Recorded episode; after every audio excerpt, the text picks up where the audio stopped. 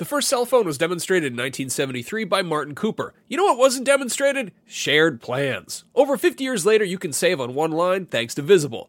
When you switch to Visible, the wireless company that makes wireless visible, you can get a one-line plan with unlimited 5G data powered by Verizon for just 25 bucks a month, taxes and fees included. No hidden fees. No, really. You can look around for them, they're not there. Switch now at visible.com. Save on wireless without the hassle. Switch to Visible today and save at visible.com. Monthly rate on the Visible plan for data management practices and additional terms, visit visible.com. Contained herein are the heresies of Radolf Burntwine, erstwhile monk turned traveling medical investigator. Join me as I uncover the blasphemous truth of a plague ridden world that ours is not a loving God, and we are not its favored children. The heresies of Radolf Burntwine, coming January 2nd, wherever podcasts are available.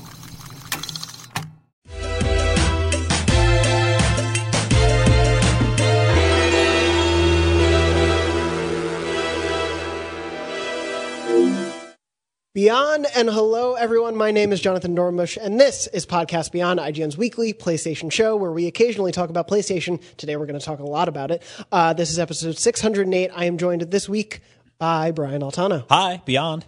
Lucy O'Brien, Beyond. And Max Scoville. And a beyond to you, good sir. Beyond to you as well. Uh, thank you all so much for listening or watching this episode. Uh, today is going to be a Last of Us Part 2 Bonanza because I played two and a half hours of that game. It's a real game. I've played it. It was a little weird that that game exists and I actually got to play it. Uh, we have a release date thanks to the State of Play trailer. Uh, it is coming out February 21st, 2020. Um, I am free to talk about everything I played at that event uh, and we'll talk a little bit about the State of Play as a whole uh, as a wrap up to this conversation. But wanted to open up the floodgates to talk about what I played. So basically, whatever questions you guys have for me, I will answer about what I played. Uh, I can give a brief rundown of what I saw, and we can jump from there. Sure. Set, set the mood a little bit about what the event was like and Yeah. wh- where, wh- which which dilapidated coffee shop you got to pretend you were in. we, we were brought to the Hollywood Modern Warehouse, a big, big open space with like 12 TVs in it. Okay. Uh, and so we were brought in. We had a brief presentation uh, about the game uh, with some helpful gameplay tips from uh, Game Wiki expert Neil Druckmann. And he uh, gave us some advice on what we were about to play. And then we sat down. There were a few stands. You may have seen uh, photos online on my Twitter or other people's who attended. Uh, they had just like a rundown shack over here or a Rustin's coffee over there. Nothing that extravagant. It was actually pretty low key as an event.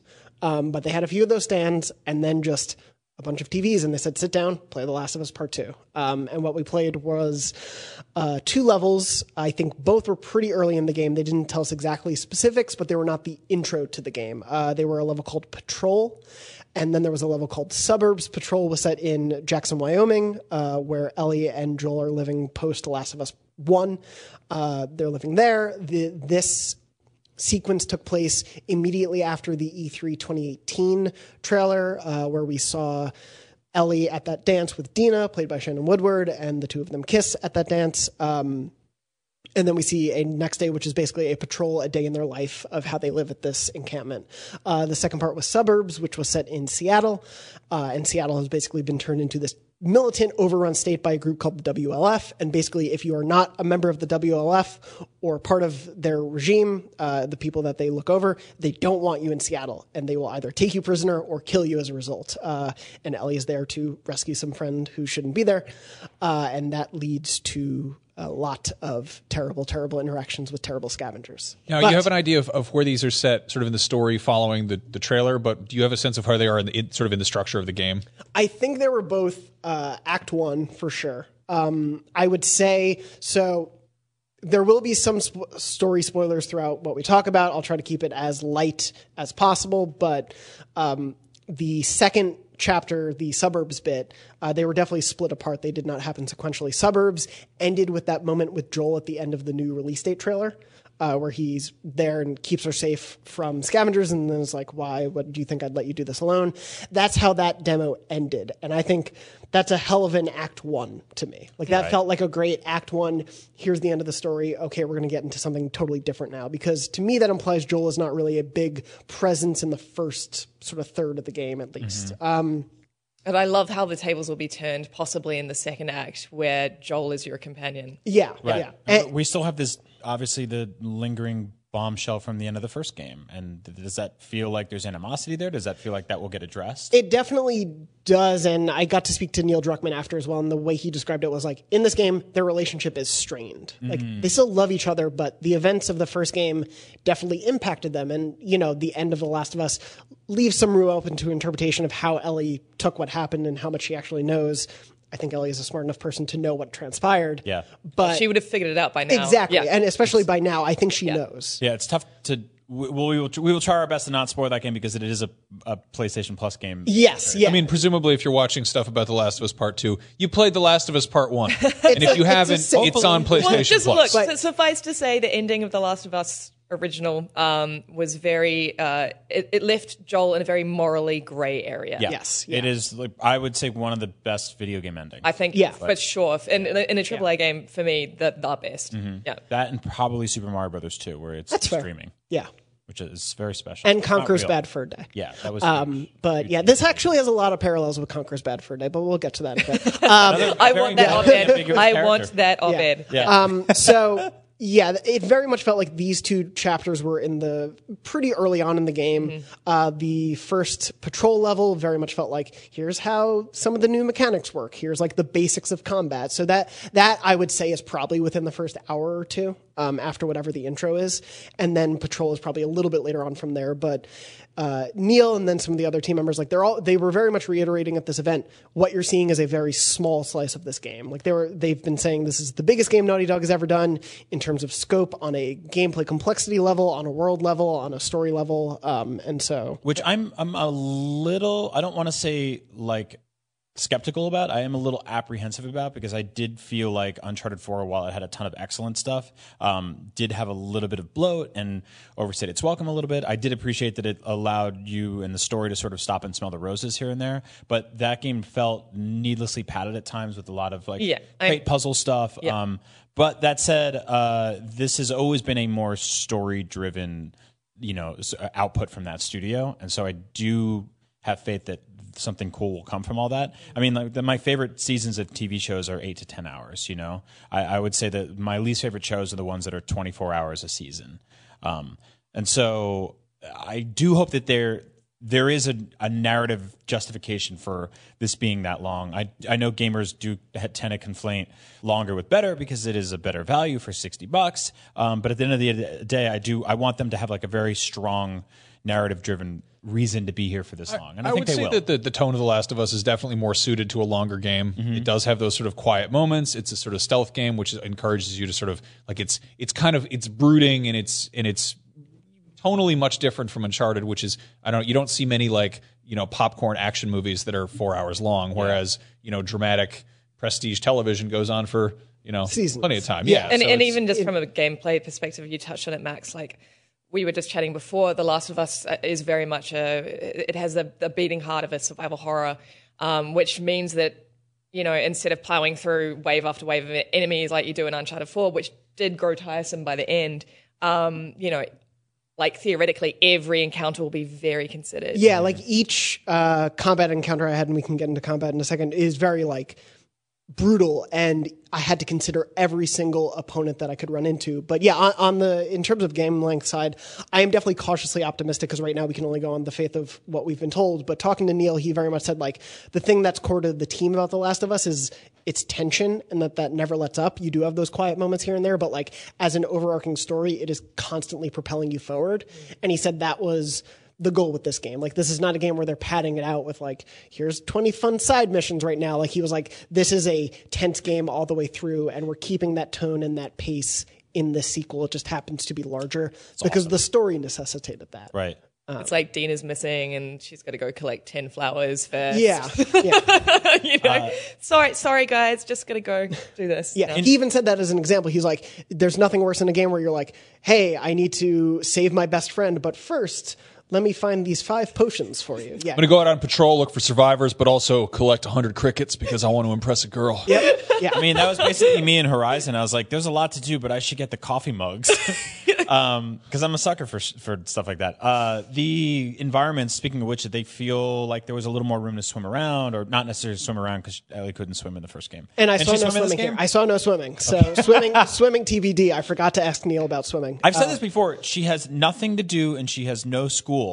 Or She a should job. learn to swim. Learn to swim. not Yeah. a bad idea. Sort it out. Um, yeah, environmentally, it's so the approach that they're taking is that like wide linear thing that everyone likes to say and is such a marketing term, but essentially like it is a game that has forward momentum both on the story and your progression of the world, but you'll get to areas that are larger and so kind of like you know, like God of War, Tomb Raider, which I was thinking earlier. We don't actually have a, a term for that. You- well, you just said wide, Wide wide linear, linear which is I what mean, they call it on the dev side because but- they hate this is the thing devs when you talk to devs because everyone's always angling for is it open world is Yeah. it open world mm-hmm. and they they're like no it's not open world but then they have nothing to kind of replace it with Yeah. and Can't I say think open-ish. yeah openish I think wide linear is probably I mean I hate it but it's probably the best description we've got so far I understand it. Yeah, yeah, yeah. I would um, say the, the structure of the first Last of Us is very much rooted in last gen. Like it, it we got this, you know, PS4 and, and this generation has brought a ton of uh, open world is almost standard in that level of sort of of uh, openness and, and sort of player freedom.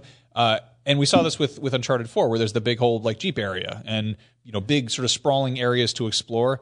Uh, but it's still a linear story. It's Yeah. sort of it, it's we almost have to kind of rewind and be like how to you know talk about how it's how it's structured. Yeah. Uh, but can you And- talk about about that a little bit? Yeah, so at least in the portions that I saw, it was very much like a, as you progressed through that level, there are certain points where it closes off the back part of that level. Like you're progressing through a story beat in this world. And so if you missed, you know, a couple pieces of ammo back there or some medication to help like up your skills, it's gone. But there were you could stop and you could explore these full areas. So uh, the best example is in suburbs. Usually, each encounter area would be a stretch of street that had probably five to six different buildings there, and you know pathways around the backs and hidden compartments, and like maybe a building off to the side that I didn't know. You could just run straight through to the one building that you need to get to the back door of and go up a ladder.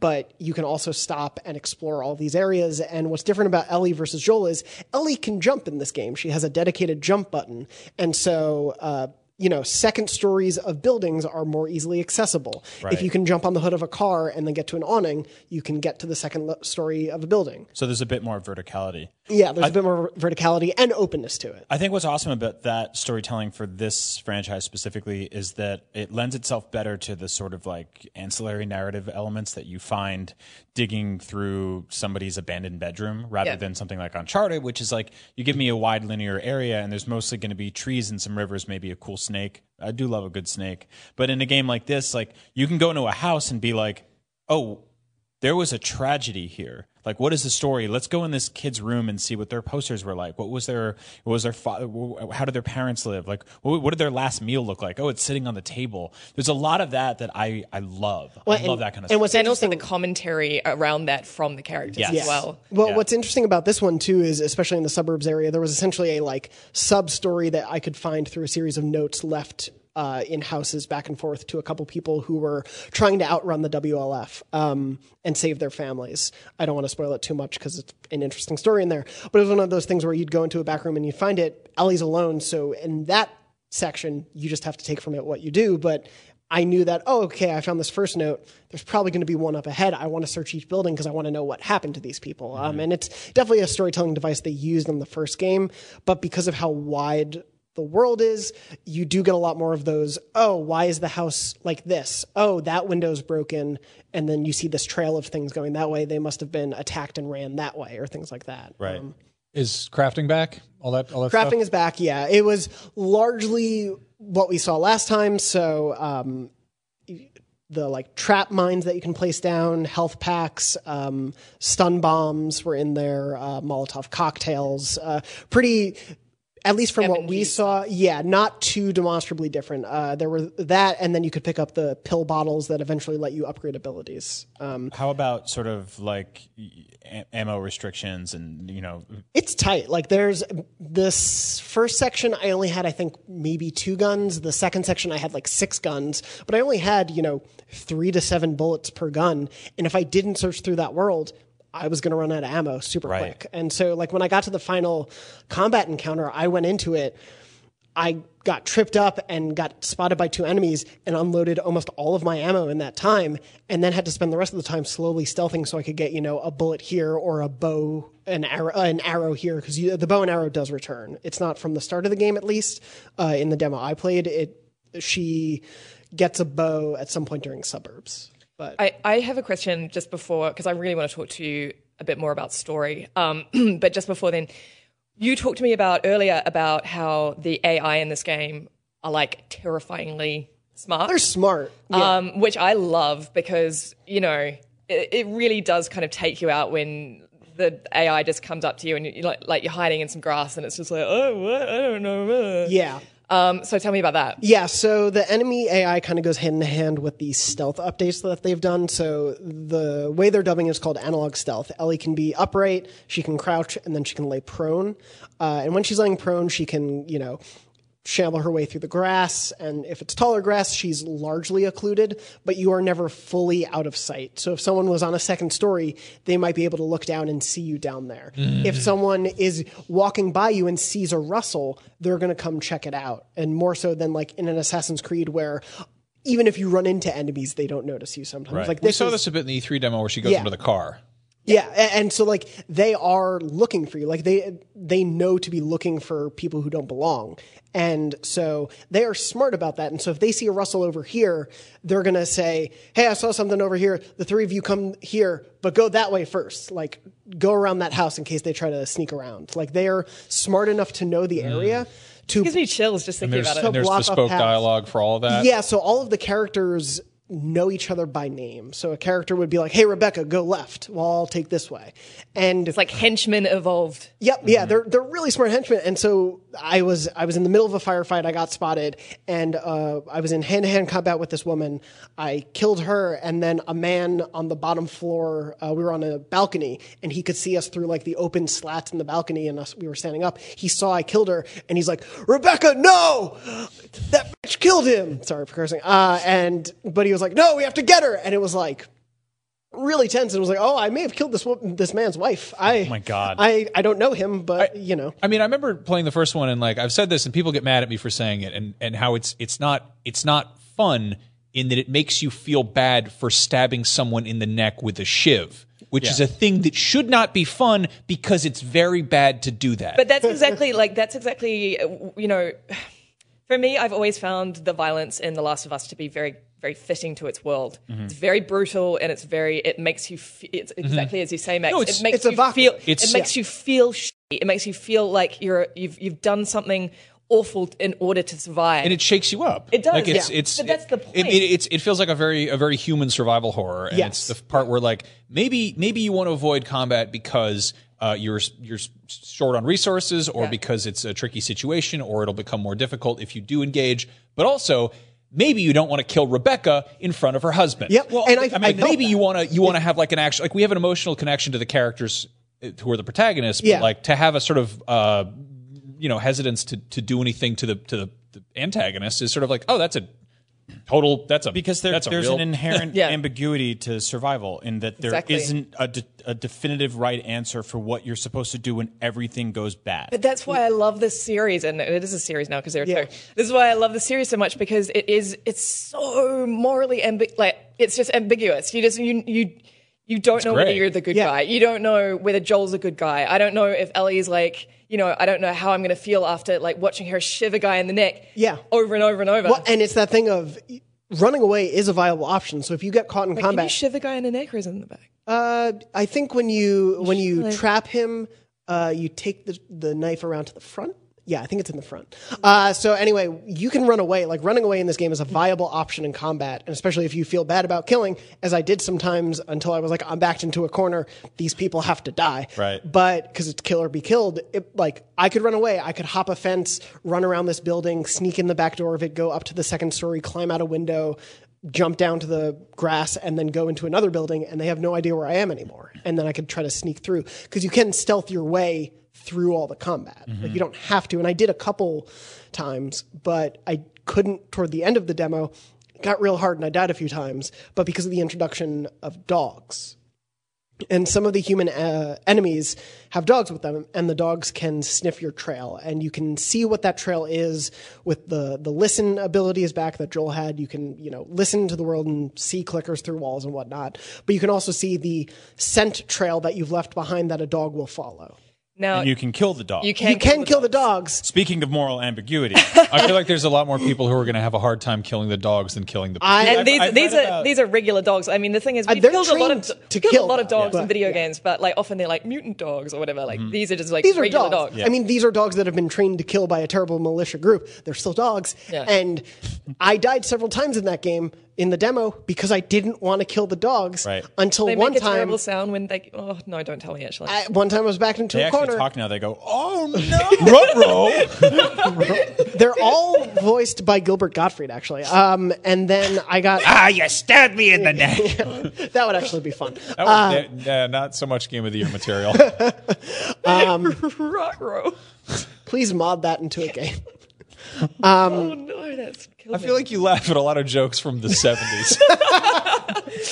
Oh my god, I'm putting that on my Twitter bio. She didn't get Scooby Doo until like five years ago. No, there are there are like murderers on death row who have killed people. Who like when someone gets to that jail who killed the dog, they're like, "Let's kill that guy. We have rules to this." shit." Yeah. Yeah. Well, and so when you get into those situations, it was, oh, I'm going to let myself die because I don't want to kill a dog. Right. Like that. That was how I thought. And then one time I accidentally killed a dog and was like, all right, everyone dies now. Like Mm. this is an all, everything's gone because I need to survive. So going back to the scent thing, is Yeah. there any? Do you know? Do you get a sense if there's anything you can do to hide that? Like if you can, I put on deodorant or wash or whatever. Yeah, uh, deodorant is a, a new pickup. We uh, basically what you can do. serious? Is, no, it's not. That'd be very I, funny. I don't know, man. I play Metal Gear. They got all kinds of weird nonsense. Yeah, I'd believe it. Um, in this game, when a dog has your scent and you can see it, you can distract that dog from that trail by throwing a bottle or a brick, the same way you can trick a human enemy uh, or a clicker. And then they're off your trail. But if you're within a close enough proximity to them again, like if you just stay put, they'll eventually get back on your trail.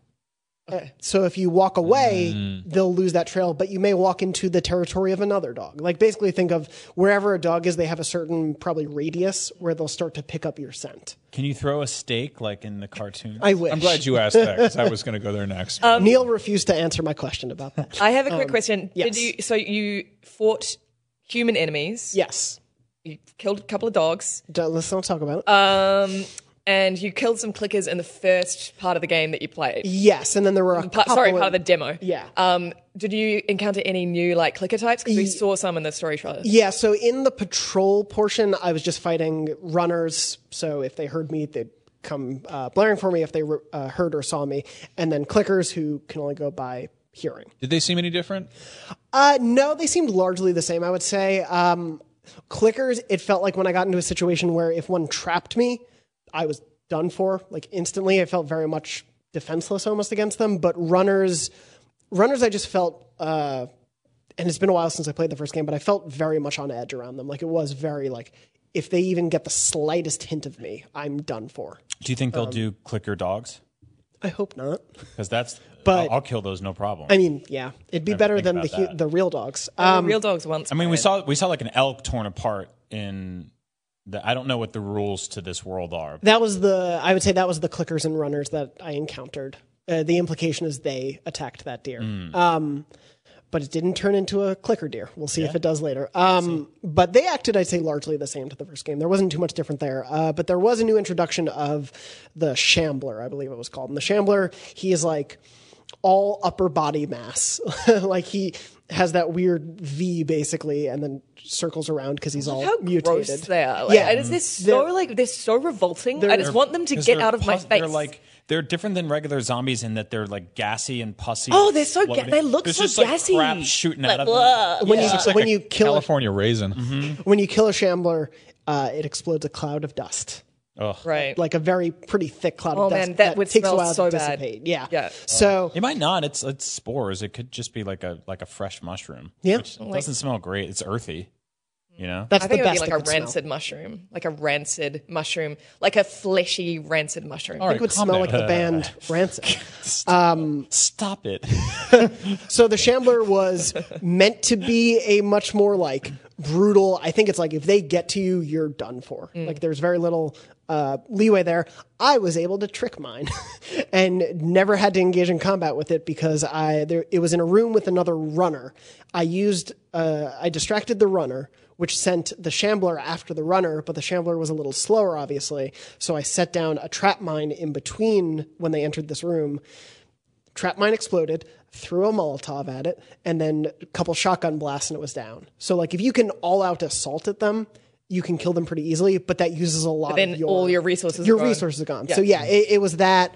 Or my guess is I probably could have, you know, tried to pick it off, but it would have taken a lot of running around um, to maintain my stealth. Can we quickly um, touch on like the story stuff that you saw in terms of uh, the relationship between Ellie and Dina, which was the main kind of uh, relationship that you saw in this demo, right? Yeah, Like yeah. You, you you saw Joel at the very end, but Yeah. you didn't get much of him. No, Definitely one they've been focusing on since last last year at E3 too. Yeah. So some story spoilers follow, but basically, um, the first level of the game that I played, Patrol, was very much more akin to a classic Last of Us setup. It was Ellie and an AI companion. So Dina is with you that whole time.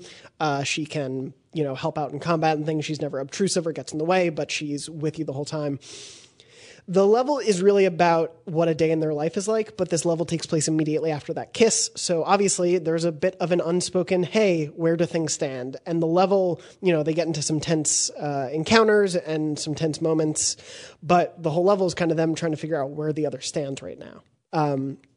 And so the dialogue is, you know, it's a bleak, snowy day, but it's funny and it's pithy, and there's this unspoken, wonderful chemistry between the two of them. Like all throughout this level, Shannon Woodward as Dina and Ashley Johnson as Ellie are so together, uh, and just the way they play off each other is so natural and just instantly, I was like, oh, I love this relationship. I believe in these two as people who love each other as friends, and maybe something more. Like I see that right from the jump, and so you get this back and forth. They're you know, mocking each other here and there uh, cutely and whatnot. And then they get to a moment where they're at a watchtower where they check in uh, about their patrol so far. And they're both standing at the on uh, the balcony of the second level, looking out over the snowy hills. They can see a town where they have to go. They're just looking out. They're enjoying the day, and they're just having this peaceful moment. They trade some light banter back and forth, and then Dina walks away, and Ellie is just standing there. And the game is still running, and it's quiet and I don't do anything for a second because I'm like, okay, when does something happen? And I was like, oh no, I have to make her leave. And it was just one of those moments where it was like this peace and calm and quiet amidst what is an emotionally fraught situation, both on a romantic level, but also on a survival level. And it was just this beautiful, quiet moment that I think is what they excel at the best uh, when they throw this in there. And it was just this, oh, I, I need to keep going. And it was this wonderful exhale. And that bit of level ended. You got a sense of like, there's another character they mentioned, Eugene, who works at, uh, who was part of their encampment. And you get a sense of his relationship to the two of them and whatnot. And they stumble upon his, uh, secret weed den where he's he was growing a bunch of weed that has all now died. Um, Oh no. it's it's all dead, but there's Biggest tragedy in the, biggest Last of Us is a weed. um, spoilers. You'll never believe who dies in The Last of Us Part Two: the weed. Um No. The Last of Us Pot Two. Sorry, it's early. Uh, no, it worked. Um, so the two of them are down there. so bad. It- Wow. I loved it's it. It's another '70s joke. For you.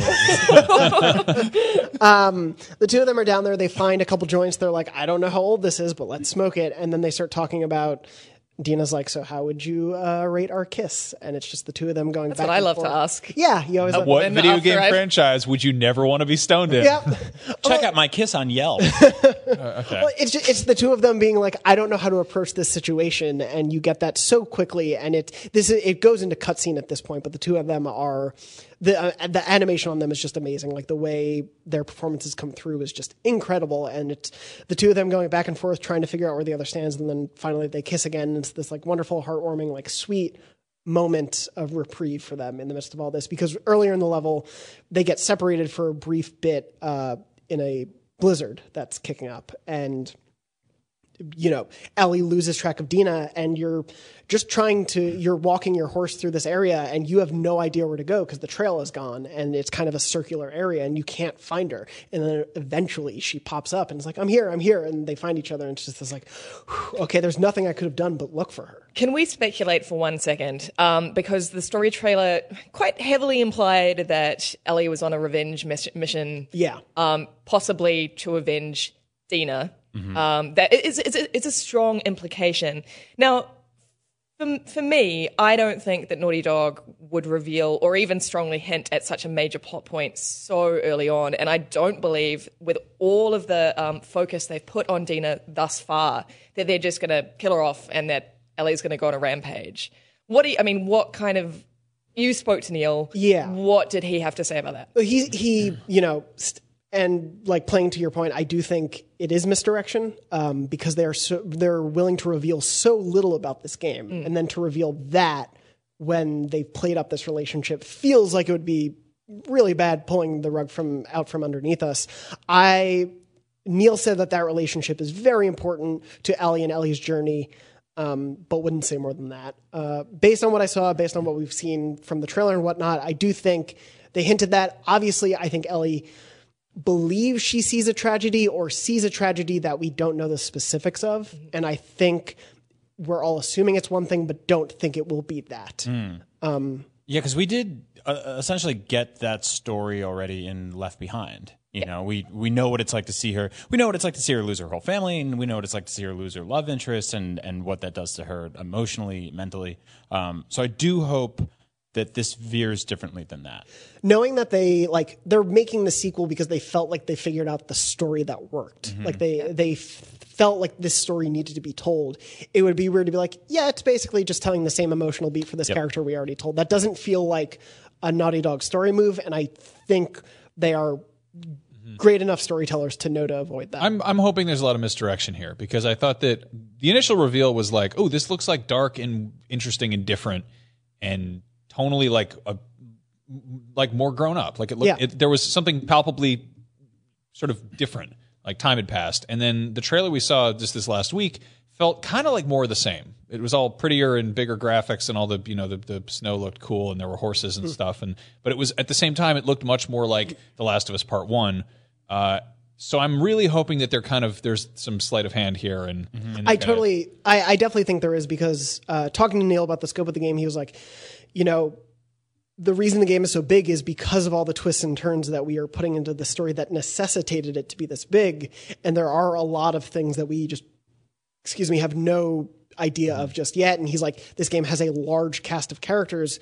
We've ostensibly met like four people in this world. We know Ellie, Joel, Dina, uh, their friend at the dance, whose name I forget. And that's about it, like named character wise. I'm so excited for how much this is going to subvert our expectations because obviously the first one did that left and right, and that's why it's so highly regarded.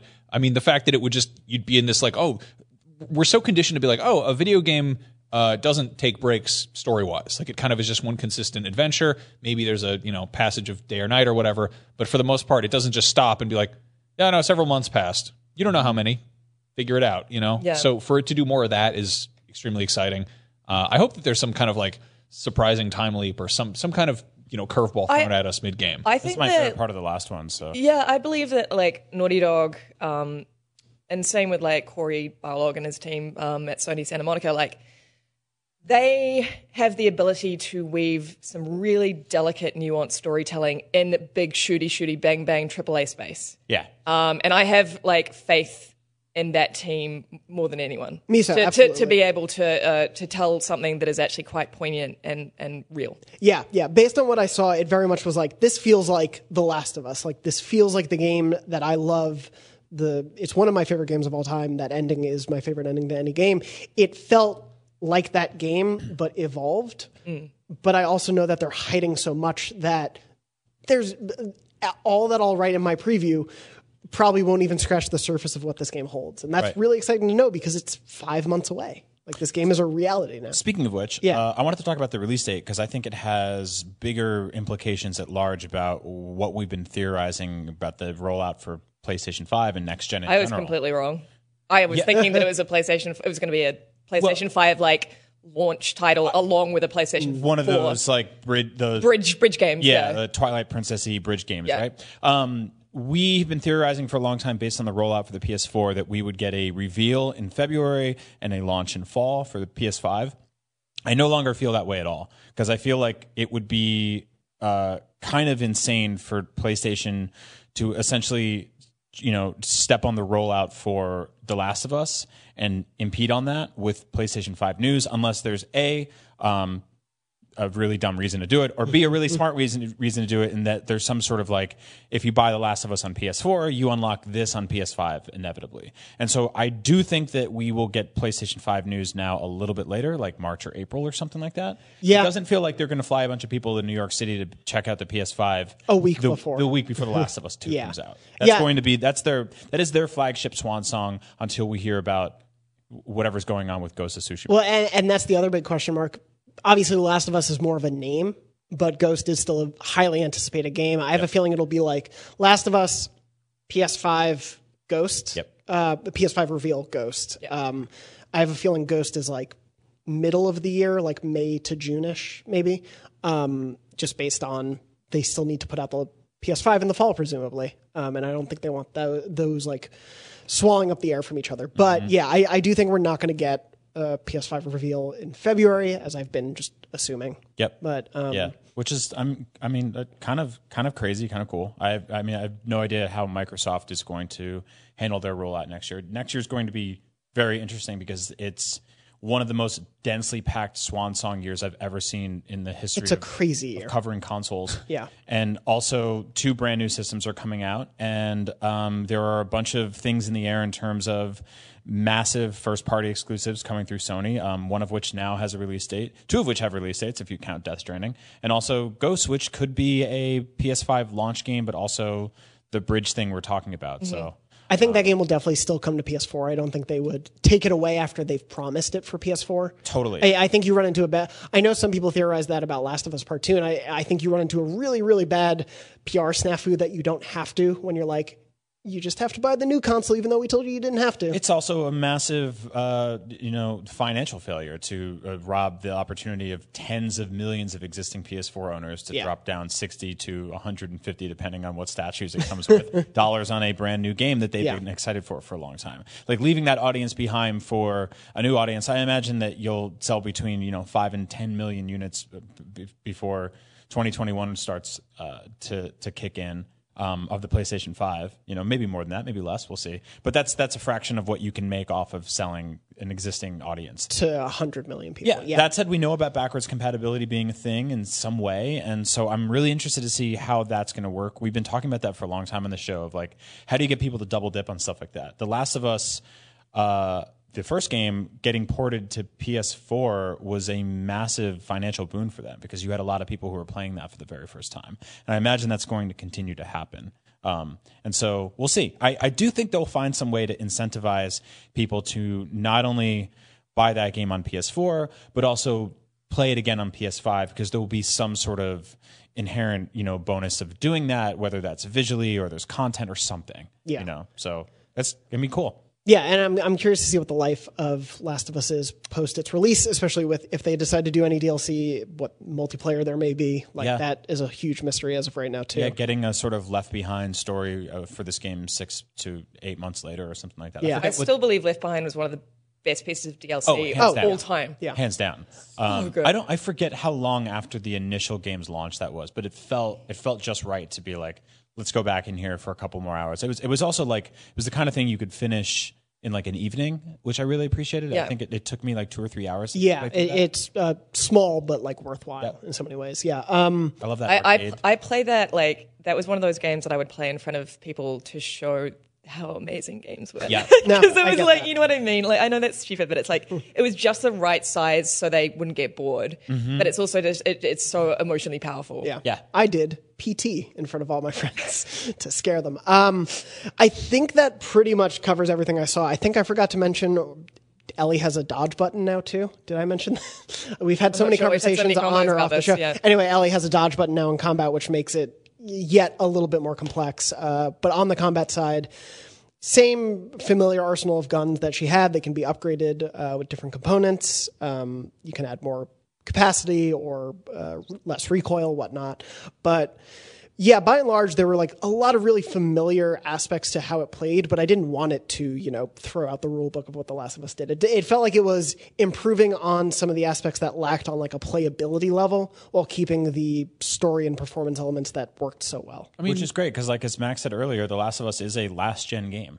You know that is that is a game from uh, from the PS3 era, and so I do like the idea of that being more intuitive and dynamic now. And she's being, Crazy that it was the last chain game. It's insane. In my, I mean, I I did play remastered as well, but of like course, yeah. in my mind, it's still so it's still so sort of like relevant. 'Cause and it's it's, in- still in- it's still such a prestige it's game. incredibly ahead of its time at the same time. You know, so Max, I mean, Naughty gonna- Dog's really good about, um, I think, sort of picking their battles and how they scale their stuff. You know, like they typically sort of keep one sort of one franchise per console generation, and then this sort of last couple of years, it's been interesting watching them deviate from that, where it was like, oh. The Uncharted trilogy's done. Okay, time for The Last of Us, and then some a standalone story of The Last, of, and then Uncharted 4 a mm-hmm. fourth game. That's always, and it was you know added some new mechanics, and it was you know there's a grappling hook, and it was like, oh, this is more this is wider. There's truck with a winch on it, and then now we're back to The Last of Us. So you know, it's it's kind of. I mean, they be- also did a six-hour Uncharted sequel. Exactly, yeah. it's kind of snuck in there too, which is one of my favorites as well. yeah, and it'll it'll be really cool to see. I mean, they kind of it used to be like, oh, you know, three Crash Bandicoots and then uh, Jak and Daxter, and then you know, Uncharted. And it's like there's very very, and they've their audience has grown up with them, which I think is always really cool. But also like they don't just do like, oh, time for another one. Let's throw out the formula and do something entirely new. Let's Right. completely you know. Just, reinvent the wheel and, and build a better mousetrap or whatever. They're kind of like, no, let's take a close look at this and figure out what works. And I, I really, that's I think what makes their games so so good is that they're they're they're firmly grounded in a sort of proven foundation. Yeah, and the sequel feels like it, it's built in what worked for the first game, but it's being created because they had the ideas and the desire to continue that world and to refine that world that they had made and expand upon it. And I think there is so much more to see. Like, I do genuinely believe in them in saying that what I played was such a small fraction of the game. I do think there's so much more that they're keeping away from us, knowing what they've kept in the past about the story of the first Last of Us and other games. That I just I can't wait to see more of it. It left me really, really itching to be like, okay, when can I just play the full thing? And now we know. Mm-hmm. Also, that that's super cool that they've kept it this buttoned up until Yep. now. And that they're like, here's the the end of the light is at the end of the tunnel. It is here's the date. Yeah. Pre-order now and get a free banjo or whatever. Backpack. Backpack. Um, yeah, so that was it was a hell of a two hours to play, uh, and I can't wait to see more. Uh, I'll have a full written preview on IGN. Uh, Lucy and I did a conversation about what I saw. Uh, we have some interview breakouts with Neil Druckmann on the site as well, so you can definitely check out all of that stuff. Um, before we wrap up, I did want to talk about Last of Us playing a big role in this other major Sony thing that happened to happen this week, State of Play. Uh, so Sony aired the third State of Play while I was at the Last of Us Part 2 event, thanks Sony, um, which ended with that Last of Us release date trailer, but it also included, uh, as we mentioned before, the PS Plus games for October being Last of Us Remastered and MLB 2019 pretty great month, um, as well as a look at some upcoming PSVR titles, the announcement of Humanity from the Tetris, Tetris Effect developers, uh, which they kind of left ambiguous what the game will actually play like, but we got a sense of it through Wasn't the, that announced? Oh, it was announced already. This was just a new trailer Right. highlighting it. Thank looks you. very yeah. cool. Yeah, I liked that trailer a lot. Uh, I totally forgot about that game, and the trailer started, and I was like, "Oh, Tetris Effect too." Yep. And then it said Humanity, and I was like, "I don't get it." and I Brian was like- like, I- "They already announced that," and I was like, "Oh, sorry." yeah. I like how um, it kind of initially looked like really like fun. Like it's, it sort of reminded me of like a Nintendo trailer for a second. It was like, oh, this is you know adorable. You're controlling all these little people, and then they just start shooting at each other. Um, and then I- getting pushed off of ledge. and stuff Yeah, like that. it's like, oh, this is a physics simulator. Good. I'm very Good. Mess interested them up. because I read um, on the blog on their blog that um you know there's a message behind like there's a sort of deeper message behind it, and I'm really intrigued. Yeah, yeah. I especially after Tetris Effect, I trust that team implicitly, so I'm excited to see what they do next. Uh, It also, looks like it looks like a really high tech puzzle game. yeah, Like yeah. it, that's the kind of thing you you couldn't really. I mean, it looks people are comparing it to Lemmings, kind of, but it's kind of cool to see uh, what's clearly a puzzle or rhythm type game with that many moving parts because Yeah. usually that's a fairly rudimentary genre with Yeah.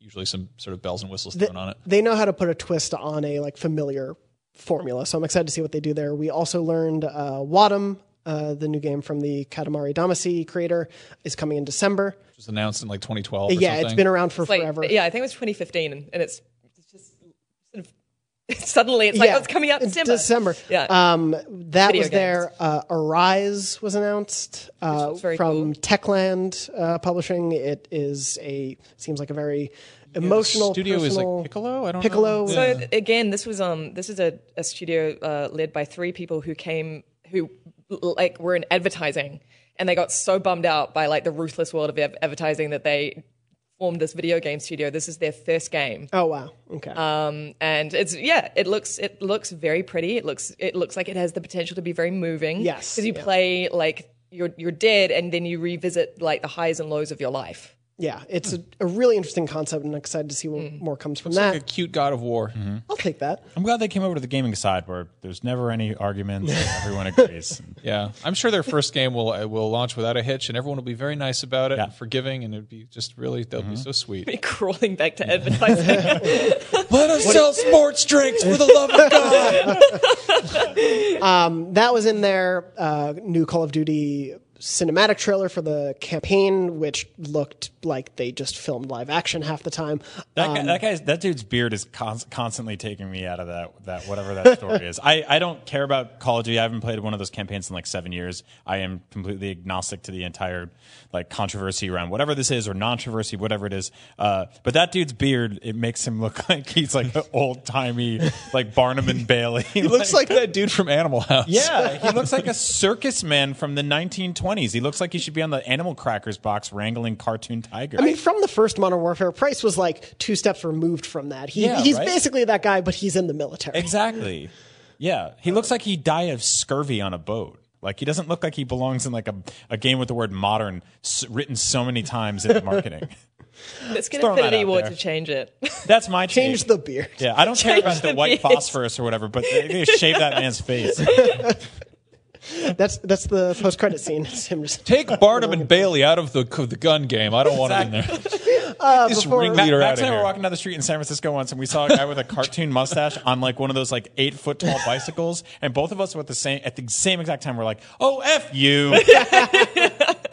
You ever want to like uh. hear what disapproval sounds like silently? Yeah. It's just the air between us whenever somebody with like a handlebar mustache shows up. Yeah. We're both just like, they're u- they're usually on like in some sort of cartoon vehicle that they disallowed in the 1930s. well, no, they put all Carrying their a skill points in a ukulele. mustache, Yeah. and Yeah. they're they're wearing like Dockers and like a pair of like Tevas, and you're like, you ever think about you know maybe character designing the rest of your character there, Chief? Yeah, exactly. That has to appear in cutscenes that we all have to watch. Finish your Xbox avatar. Uh, Say hi to your mother for me. Sorry, sorry. Go back to talk about games. following Handlebar Mustache Simula- Simulator was also PSVR. Uh, look ahead at that stuff. Um, not anything that we didn't really know about. There was one or two, I think, games announced in there, but they were very much in a like Space Channel quick, Five. hurried way. Yeah. Do we not know about that? I don't know. Yeah. And then LA Noire. LA Noire Noire was- now between this and Nintendo Switch, it's when Rockstar is like, uh, let's let's test this thing out for a few months. Yeah. They're such a weird company. yeah. That's been on a couple other VR headsets. It's now available on PSVR. Uh, but that was pretty much like the meat and potatoes of that whole thing. Uh, a medieval demo is now available. I think you're forgetting something very special. The most special thing. Oh, oh yeah, the the Death Stranding PS4 Yeah. Pro Special Edition. Thank you. Yeah, uh, which my, has my kid has hand painted all of those, by the way. So Yeah, it welcome. has the handprints uh, on the face of the console, but more importantly, it Has your has kid a, ever pissed a whole DualShock 4 controller? it has a Uh, yeah, translucent yellow definitely in. DualShock Yeah, that's definitely P yellow. I like with how the everyone's like, baby in there. it's Well, P, no, and it's like, apparently it's- the baby's not in there. oh, it's the just baby. like painted no, on. those are the things that make the Rumble Shock working. That's how they get the Dual Shock. Because, like, I thought for a second, I don't know. The I baby is it- the shock. I baby was- in the controller. I was writing a, ra- a wrap up of, of this whole thing, and for a second, like someone just, I got an Im- like an image was on my screen of the baby in the controller. I was like, I'm like, like I'm getting this weird piece of shit like console right now because the baby's in there, and that's just wild to me. if if they just sold the controllers by themselves, I'd totally jump on it. Be like, oh no, my controller's done. Honey, hand me that piss colored one over there, over yonder. I don't know why I Which one, the talk like that. baby in it. Yeah, uh, that's. I But just yes, cracked up because they totally were like, "Yeah, it's great, Death Stranding coming soon." I was like, "Oh, it's gonna be a new trailer," and I was like, "Nope, it's Nope. baby's first console." Yeah, that was uh, not the way I thought they'd show Death Stranding in this state of play, but there you go if you need a new PS4 Pro. Um, yeah, that on the whole was uh, the highs, maybe some of the lows of that state of play. Uh, briefly before we wrap up, because I think we're running out of time in here, what did you all think of this third state of play? Uh, I mean, it's it's one of those things where it's like The Last of Us did so much heavy lifting that the rest of it just sort of felt um, superfluous. I actually like found the the tone of the entire thing very bizarre because they, like we came af- after this like heart wrenching guttural revenge flick in terms of The Last of Us, and then you hear the narrator and they're like, and that's The Last of Us Part Two. and you won't have to wait long to stab a man directly in the jugular. The out Last of. Us is coming to PlayStation 4 console. Shiv your February friends or a dog Yeah. on February 21st, 2021 or 2020, whatever. You know what I'm saying. It's 2021. where I thought it was like, yeah, it was weird because obviously there was so much um, hype generated by like all the teasers that had come out of Naughty Dog. Um, and everyone was just waiting to see The Last of Us, and they were dropping some pretty dry announcements, like especially in the sort of second half. And I was just like, oh, come on, guys, like get on with it. Like we don't really, do we really need to see this right now? Yeah, it, it felt like there could have been a better balance between Yeah. like the bigger stuff and the smaller stuff. Like the fact that it opened, you know, the first 15 minutes of it outside of Call of Duty, everything was relatively smaller scale. Felt very odd. Yeah. No, especially it's, it's like Weird Al opening up for Slayer. Like it doesn't make any sense. Like they they show the Katamari Damacy guy's new game, and he's like, "Oh, look at these funny shapes with lips." I just- and then, And they're then like, that Yeah, I'm gonna kill everyone that touches I agree. my I, girlfriend. I think that with state of play, um, they should maybe like theme them a bit better. Yeah. Like, like if they're going to do one that just focuses on small indie games, then have that as like a this is the indie game state of play. If they're going to have one that focuses on The Last of Us, then just make it The Last of Us. Yeah, if this was just a 10 minutes of The Last of Us and it was the trailer, they show you the collector's edition, they tell you a few basic facts about the They game. They could have padded out the collector's edition stuff, like Yeah. if they wanted to. It, mm-hmm. it, I think that would have worked better as a like Yeah. bit of marketing for this. And also, WB Games Montreal, don't tease a new Batman game in the two days before a state of play and an Inside ah. Xbox, please. I want that game so badly. Yeah. Don't do that to us. yeah, we went through Batman Day and the State of Play with no new news on the Batman game. which Yeah, I'm just sure the- we'll leak the second we walk. the out. logo teases, but it was just like, yeah, ah, I wish that had happened. But yeah, state of play, I think they're getting there. Like second and third were definitely improvements on the 1st but I think they're still getting the hang of how this thing works. You think we're going to see Batman at New York Comic Con? It's not a bad idea. Yeah, Batman is in the comic books. He d- he's been that. in one or two. Yeah. Yeah. Um, other than that, that or the Game Awards, I think is probably where we'll see it. yeah. Um, but yeah, I think State of Play still has some work to do, but you know, having uh, it end on the Last of Us trailer is not a bad way to go out.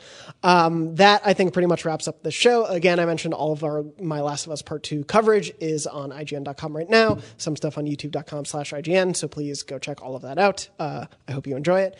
Um, other than that, we are usually airing the show every Wednesday at 3 p.m. Pacific. You can find it at beyond.ign.com, youtube.com/slash IGN Beyond, and your favorite podcast services around the world.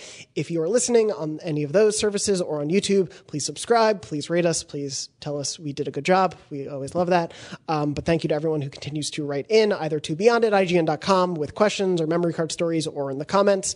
Uh, we'll read plenty of those on the shows to come. Other than that, you can find us on Twitter and Instagram. Brian, where are you? I'm at Agent Bizzle, and on Instagram, I'm at uh, Brian Altano. Lucy? I'm at Loose O'Brien on Instagram and Twitter. Max? Find me on uh, Twitter at Totino's Official and uh, on Instagram at Planters Peanuts. Perfect. And I am at JM Dornbush on Twitter and Instagram. Those are my real accounts. Uh, you can find us there when we're not here. Uh, thank you so much for listening and watching as always. Uh, beyond. Beyond. Beyond. Hey there, this is Justin Bartha. I made a funny new podcast, King of the Egg Cream. It has the greatest cast in the history of podcasts with actors like Lewis Black, I'm torn by my feelings for two women. Bobby Cannavale, You can eat it, or if someone hits you, you can put it on your cut. Melanie Lynskey, I wonder what these marvelous things are that look just like boiled chicken feet. Jason Ritter, I can break things and pick locks and kill people. Michael Stuhlbarg, The whole point is to inspire people that they should make themselves better. Ari Graynor, No, don't whet its appetite. What are you, an idiot? me, Justin Bartha, That's not just any egg cream, that's a Lemke's special. and all narrated by the hilarious Richard Kind. This is the story of Harry Dalowitz and how he rose from nothing to become New York's King of the Egg Cream. So if you like funny true stories, come listen to King of the Egg Cream, available wherever you get your podcasts.